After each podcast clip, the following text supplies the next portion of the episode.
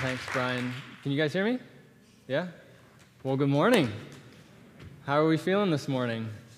Excited to be at church? Yeah? New Year's resolution ready? Do we have, are we a New Year's resolution kind of people? Yeah? A couple over here. Um, have we quit on our New Year's resolutions yet? Yes? Oh no, day two. Um, well, I'm excited to be here. As Brian said, yeah, this is um, a series that we're working through kind of every other week through the course of uh, the month of January. And it's a series that's all about what that video kind of just unpacked a little bit. What is the invitation that Jesus presents to us in Scripture and in our lives? Um, what does it mean to accept that, to be a follower of Jesus? And before we kind of dive into all of that, I want to say one thing because today is January 2nd, and as I said, it's a Sunday where a week where New Year's resolutions have kicked in. So there may be some of you here today that are coming for maybe this is your first time, maybe this is the first time you've been in a while, or those listening online, maybe you finally decided to listen to your pestering friend to listen to a church service. And so you're finally doing that today. And so before we get into all of this, I just want to say a couple things if that applies to you. One, it's a great resolution to make, and we're glad that you're either here in person or we are glad that you are listening online. We pray that you, you keep up with that. Two, throughout the course of this series, you may feel like the only people I'm kind of specifically addressing are people who self identify as followers of Jesus. And that's because a lot of the time I'm going to be. However, I haven't forgotten that you're listening. Because I would imagine one of the reasons that you are, are either here in person today or listening is because you want to get to know a little bit more about who we are at Northridge um, and who the God is that we ultimately choose to serve. And one of the best ways that you can do that is to listen in as we engage together about how we interact with the God that we serve and who the God is that we do serve. And so, while at times you might feel like I'm not specifically talking to you, I'm certainly hoping and expecting that you're listening in. Because I too want that for you, right? To listen in and to hear who we are and what we're about here at Northridge and, and who the God is that we choose to serve. Um, Matthew 28 19. Does that ring a bell to anyone? What is Matthew 28 19? The great Commission. There it is. Yes, thank you.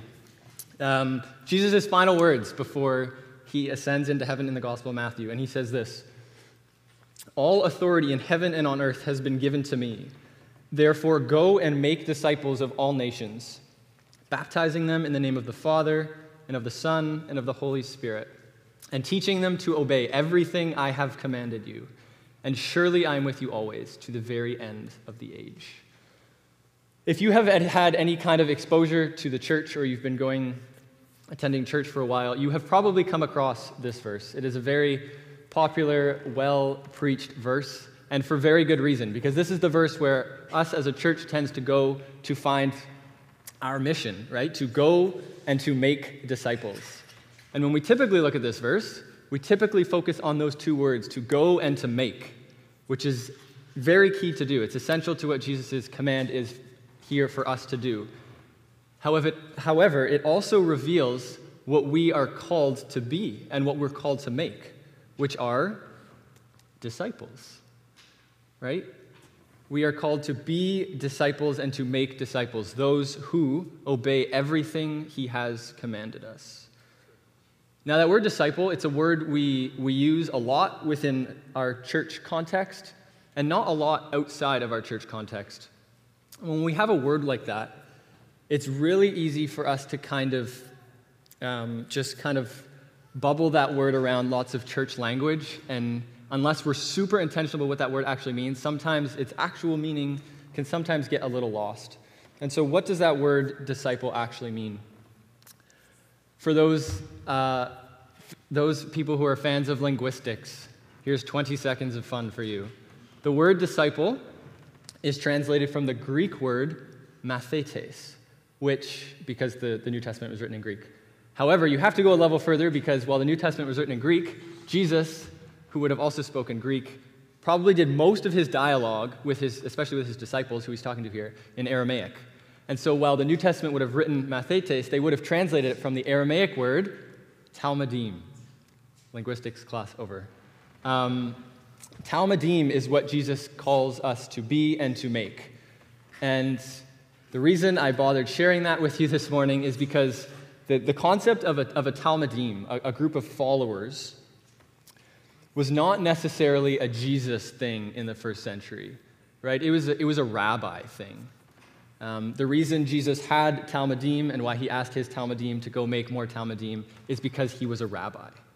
Um, and rabbi really just meaning a, a teacher. That's what he was.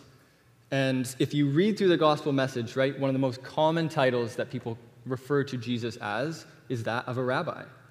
Um, that's primarily how he was known. And, and he wasn't necessarily unique in that. He was very unique in that he was the Son of God, but not necessarily unique in that he was a rabbi.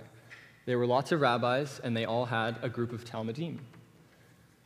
And so it's interesting because you can actually read about these other rabbis and Talmidims and about kind of the nature of their relationship to each other because on, from, from our perspective, what we can learn from that is what was the goal of the Talmidim? Why would these people devote their lives to this rabbi? And what, what were they trying to accomplish in doing that?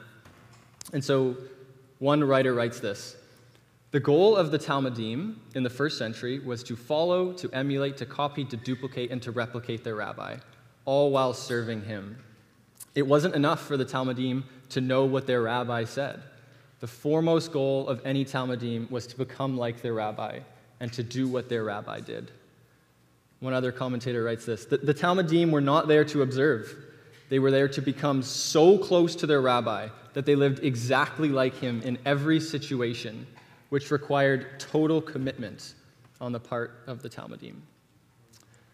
To be with their rabbi, to become like their rabbi, and to do what their rabbi did.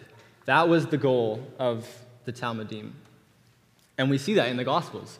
We see the disciples of Jesus spend lots of time with him, right? They uproot their whole lives and just go and live and travel with this guy. There are very few stories in the gospel message where the disciples are not with Jesus. They sought to become like him, right? You see in the gospel message, Jesus almost kind of give it to the disciples for responding a way that he wouldn't have responded. Why? Because their goal was to be like him. So he calls them out on it when they're not doing that very well and they sought to do what their rabbi did. Matthew 10, right? The, the disciples earlier in, in the gospel story follow Jesus and they spend some time with him. And then Matthew 10, Jesus sends them out, right? To do what? To do the exact same things they had witnessed him do, right? To proclaim the gospel message, to cast out demons, to cure the sick, to cleanse the lepers. Lepers, not leopards. And I know that that word, the word Talmidim, we typically translate disciple, and that it's a perfect translation. But it, it also kind of sounds a lot like an apprentice, right? If, and, and apprentice is a word we do use outside of the church, but it sounds an awful lot like that. Right? If you want to become an electrician, you typically have to do an apprenticeship, right? Where you, you follow, you get paired with someone who already knows how to do the job, and then you follow and you learn from them. But you don't do that apprenticeship so that you can understand how a house is wired, right? You do that apprenticeship so that you can go and you can wire a house, right? You don't do a plumbing apprenticeship so that you can understand how a house is, is piped, right? You, you do a plumbing apprenticeship so that you can go and you can plumb a house, if that's the right word to use there. Um, if you're a lawyer, they have a version of it. It's called articling. It's essentially the same thing. Again, you don't go do your years of articling so that you can watch a TV show like Suits and just understand everything they're saying and grow some newfound appreciation for the show. No, no, you do it so that you can go and you can practice law, right? Jesus' invitation to follow him is an invitation to apprenticeship or to discipleship, whatever term you prefer, right? It's an invitation to become like him, right? It's about our journey to Christ likeness. And that is exactly what Paul had on his mind when he was writing to the church in Corinth. So 1 Corinthians 3 1 to 3, he writes this. And so, brothers and sisters, right, fellow apprentices of Jesus, I could not speak to you as spiritual people, but rather as people of the flesh. right? As infants in Christ. I fed you with milk, not solid food, for you, you were not ready for solid food. Even now you are still not ready, for you are still of the flesh. For as long as there is jealousy and quarreling among you, you are, not of the, uh, are you not of the flesh and behaving according to human inclinations? For some of us, the message that Paul is communicating here might be clear, some of us, maybe not. So let's just get on the same page. The issue Paul has with the church in Corinth, in, in Corinth is that he had to give them milk when they should have been able to handle solid food. Much like an infant can only drink milk because they aren't mature enough to handle the solid food, right? Hence, Paul calls them infants in Christ. And there's nothing wrong with being an infant in Christ. Every person who self identifies as a follower of Jesus at some point in their life is an infant in Christ. The problem that Paul has is that he's writing to people who he had visited and proclaimed the gospel message years prior. And he's upset that since that point they have not matured. And it's interesting, how does he evaluate their maturity? Right? He looks at the way they're living their life and, and he says, Your life does not resemble the life of your rabbi Jesus. It resembles the world. You're quarreling and you're full of jealousy. That doesn't resemble the person you are trying to become. Right? The Christian life is a life of apprenticeship to Jesus, an apprenticeship that is meant to conform us into his image, into the image of our rabbi. That's all we have to do, just become like Jesus. See you next week. no, it's, it's, it's not that it's not that easy. It wasn't easy for the church in Corinth, and it certainly isn't easy for us today. It's not easy to respond out of love all the time, it's not easy to turn the other cheek.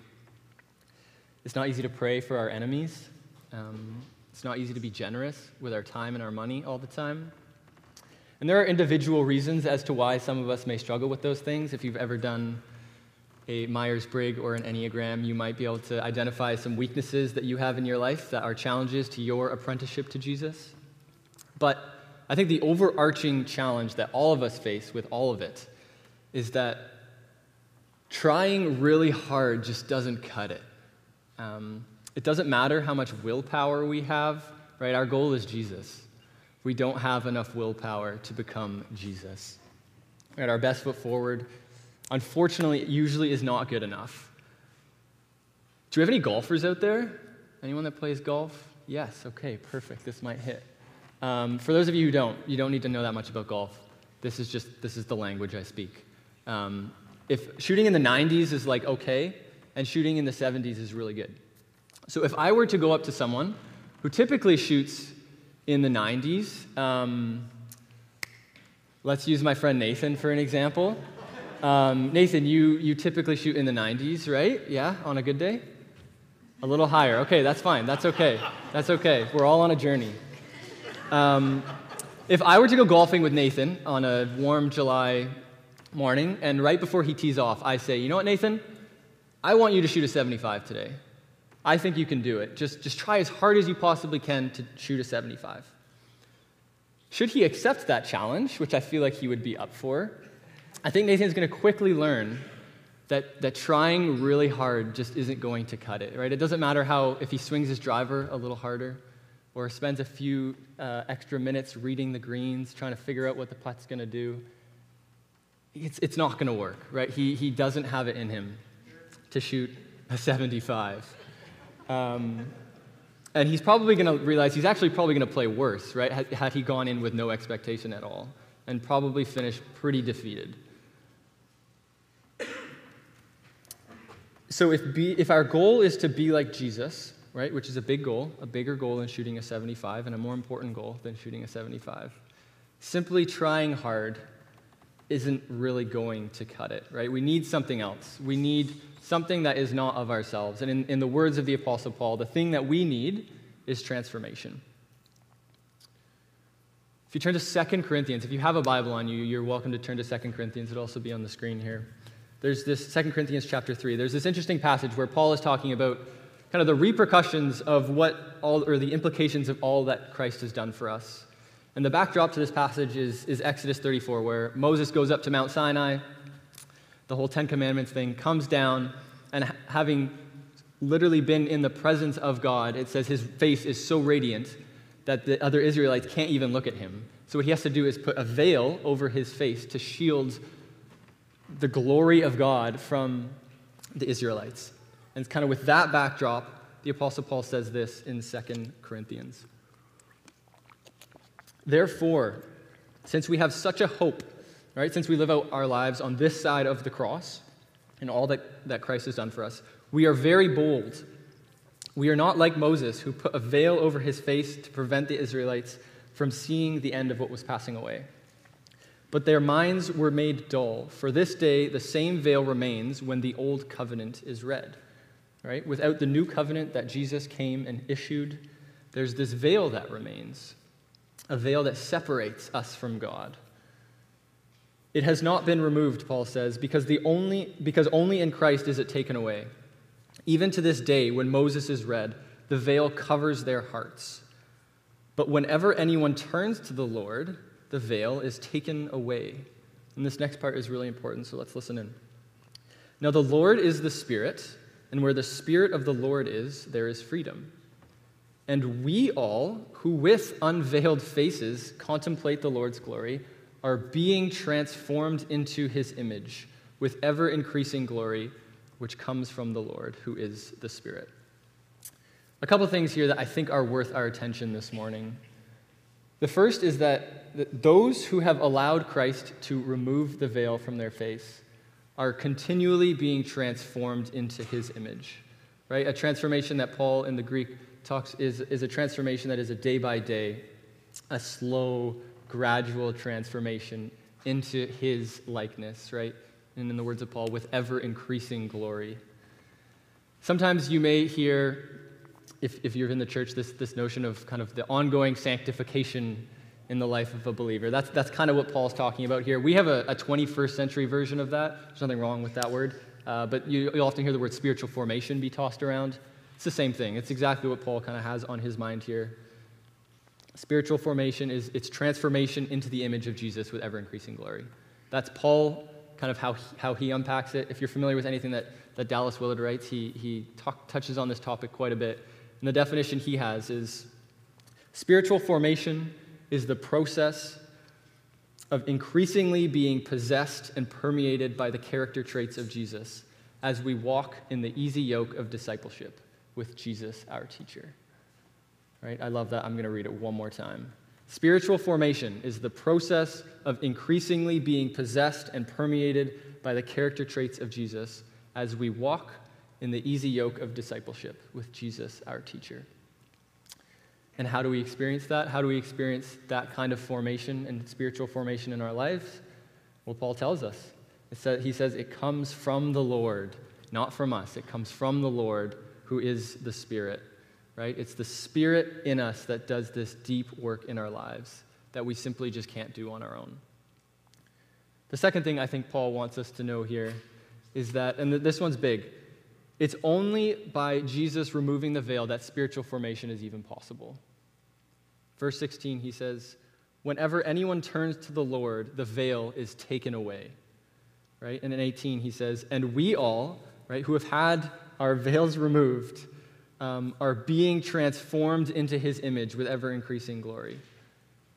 To experience the inward transformation or spiritual formation, if we prefer that, required to become like Jesus, then we need Jesus to remove that veil, right? And this is key. We don't want to mix up what, what God is continuing to do in and through us, through our spiritual formation, to what He has already accomplished for us, right? That's a distinction. Although they're related, it's a distinction we need to make, right? Jesus has, for those who identify as followers of Jesus, He has removed the veil. The gap between us and Him has been, has been taken away, right?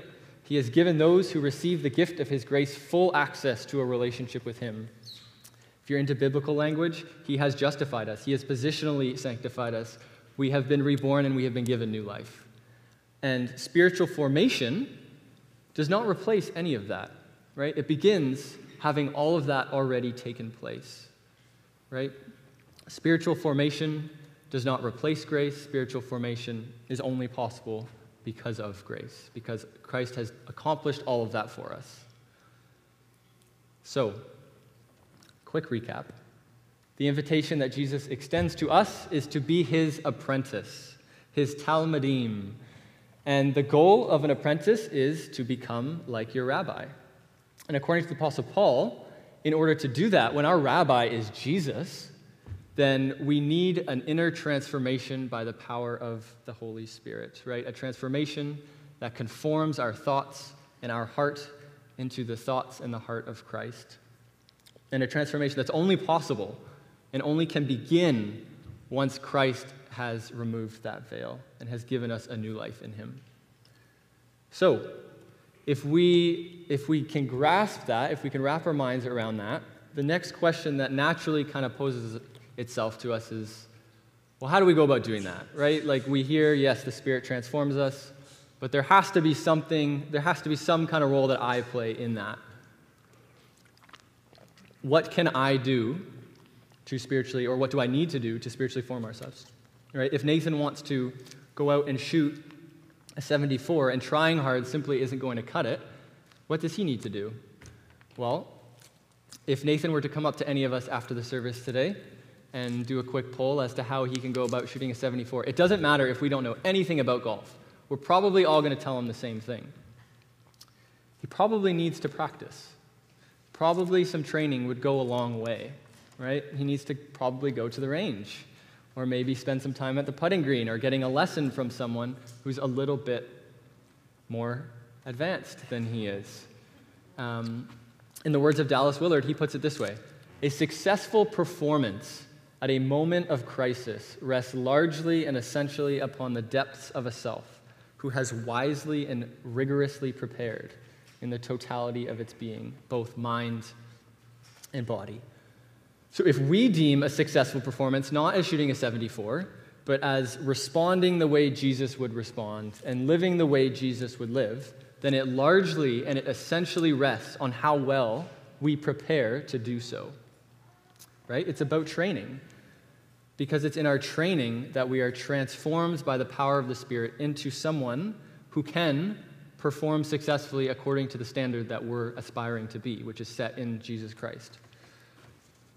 Which means, this isn't a message we all love to hear, but this means that our apprenticeship to Jesus takes a bit of effort and a bit of training. And that might set off some alarm bells. Our inner Luthers might say, well, doesn't that just sound like we're working for our righteousness? And I assure you, it is not. Grace is not opposed to effort, it's opposed to merit, it's opposed to earning things. But we have already acknowledged that spiritual formation is an opportunity presented to us because of the grace of God. Right? Once that veil has been removed, we now have this opportunity presented to us. And grace does not instantly make us like Jesus, unfortunately. I really wish it did, right? It's our training and it's our preparation through the power of the Spirit that does, right? And if you don't like that training word, we can go with preparation. Our preparation does. Does anyone know what this stands for? If we go to the next slide, what does that stand for? What would Jesus do? Yes, a very common question that the evangelical church uh, kind of promoted back in the day. And it's a great question. It's, it's this idea that when we're in a situation that we know we should probably respond the way Jesus would, the idea is that we ask ourselves that question, keep coming back to that question what would Jesus do? And then the idea is that you then go and you do that thing. Now, I think it's a good question. I don't think it's a bad question it's not a great apprenticeship strategy. Um, because if our apprenticeship to Jesus is only focused on the moments when we're being called upon to respond a certain way, then to do what Jesus would do, and we haven't, and we haven't done any training to actually do that, just asking ourselves that question on the spot isn't that helpful because A, if we've done no preparation, we're probably going to forget to ask the question. If we ask the question, we might not get the right answer. And if we get the right answer, we've done no training and no preparation to actually execute, to actually do the thing that Jesus would do. Right? It's the same thing that if I stepped on the hockey rink and I just decided, you know what, my preparation, or I'm just going to ask myself the question, what would Auston Matthews do here? Right? That's going to be my strategy. That's going to be my training. I'm just going to ask myself the question, what would Auston Matthews do here? It doesn't really matter if I ask that question if I haven't done any preparation to actually be able to do the things that Auston Matthews does. right? To actually do what Jesus would do, we need to train ourselves, right? Because it's in our training that the Spirit spiritually forms us into the likeness of Jesus to then be able to go out and to live a life that Jesus would live. One final passage I want to look at this morning is Matthew 11, 28. Jesus, in preaching to the crowds, he says this Come to me, all you who are weary and burdened, and I will give, and I will give you rest. Take my yoke upon you and learn from me, for I am gentle and humble in heart, and you will find rest for your souls. For my yoke is easy and my burden is light. How often do we characterize our apprenticeship to Jesus as, as this, as, as easy and of light burden? Sometimes, maybe. I'm sure we've all gone through, those who identify as followers of Jesus go through periods where our apprenticeship or our discipleship to Jesus is the best thing in our life, and we are absolutely loving it. Right? Waking up and saturating ourselves in the Word is all we want to do, and we want to share what God is doing in our life. We all, hopefully, have gone through seasons like that. We also, and maybe this is you right now, where that's just not our experience, right? Where, where it feels more like a burden than it does the way Jesus is describing it here. But regardless of our experience, Jesus is telling us that there is a version of our apprenticeship to Him that can provide rest for our souls and can be of light burden. Now, when, I, when, when Jesus is communicating this message that an apprenticeship to Him can be easy and of light burden, He's not saying that apprenticeship to Jesus removes all the obstacles in your life, right? We all know that famous take up your cross and follow me, right? There is a cost to discipleship with Jesus.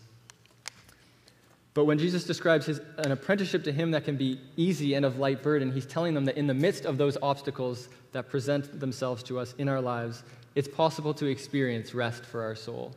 Right? The Apostle Paul is a perfect example of this. He's sitting in prison, essentially awaiting a death sentence, and he writes this letter to the church in Philippians. And he says, Even if I'm being poured out like a drink offering on the sacrifice and service coming from your faith, I am glad and rejoice with all of you so you too should be glad and rejoice with me.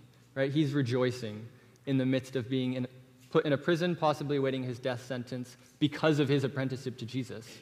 But despite that, he's experiencing rest for his soul. He's rejoicing, right? But in order to experience that, it's very hard to do if we only view our apprenticeship to Jesus as being Jesus-y when we're in the spotlight, right?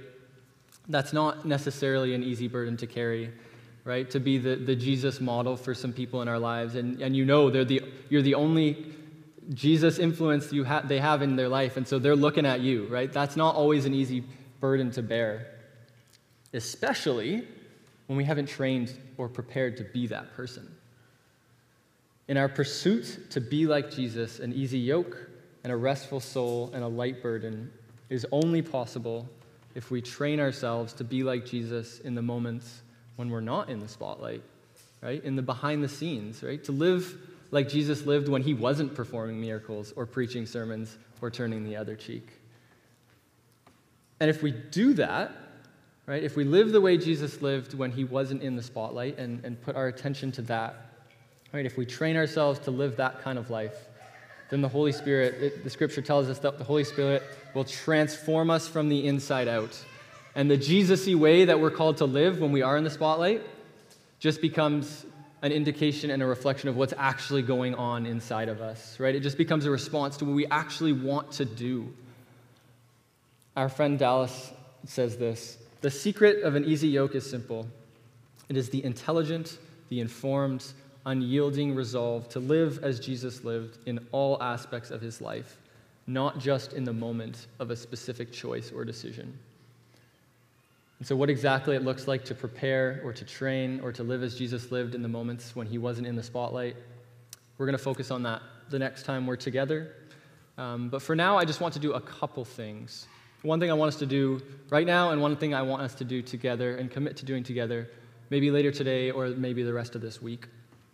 The thing I want us to do later today and the, later, the rest of this week is to just reflect on our apprenticeship to Jesus, right? Do we see it as about becoming like Him? Is that how we view our kind of walk with Christ and that invitation to follow Him? Do we view it that way? Right? Do we view it as only taking place when we're on the spot? Or do we put some kind of preparation into that moment? And if we do, how, how are we preparing ourselves? And maybe if you're up for it, maybe these next couple weeks, we, we put focused attention on that, right? In the best way we know how, in reading and prayer, in, it's not just in quiet times, in enjoying fellowship with fellow believers, um, right? Or if, if fasting is something you, you're familiar with, maybe it's in doing that. And just see what kind of result that yields. Um, worship team, you guys, you guys can come up. Um, the thing I want us to do right now is worship, right? You'll remember I said that Jesus was not unique in that he was a rabbi. And while that is true, he was unique in some of the ways he chose to live out that, that title. Um, a typical rabbi in the first century would wait for kind of prospects to present themselves to them, and then they would handpick the best of the best to choose and allow them to follow uh, themselves. And often, most people were turned away. Um, the elite of the elite only made it. Jesus, though, he didn't wait for people to approach him, right? He approached them, and he didn't approach the elite of the elite. He approached, he approached everyone, right? Fishermen, tax collectors, Pharisees, women, children, everybody. Um, and I, I realize that in this message, I may have been talking as if Jesus was just this first century rabbi, but he's not, right? We know that. The most essential and profound message of, of in the New Testament is that Jesus Christ rose, and he is alive and he is with his Father in heaven right now, inviting us to continue to be his apprentices. Right? It's not, an, it's not a, an opportunity that we're worthy of, but it's an opportunity he's given to us. Um, and I think that's, that's worthy of our worship this morning, right? I'm just going to pray and then we'll, we'll worship together.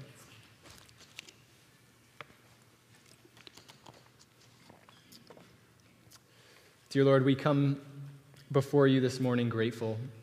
Grateful for an opportunity that you've presented to us. Grateful for everything that you've done for us on our behalf, things that we couldn't accomplish on our own.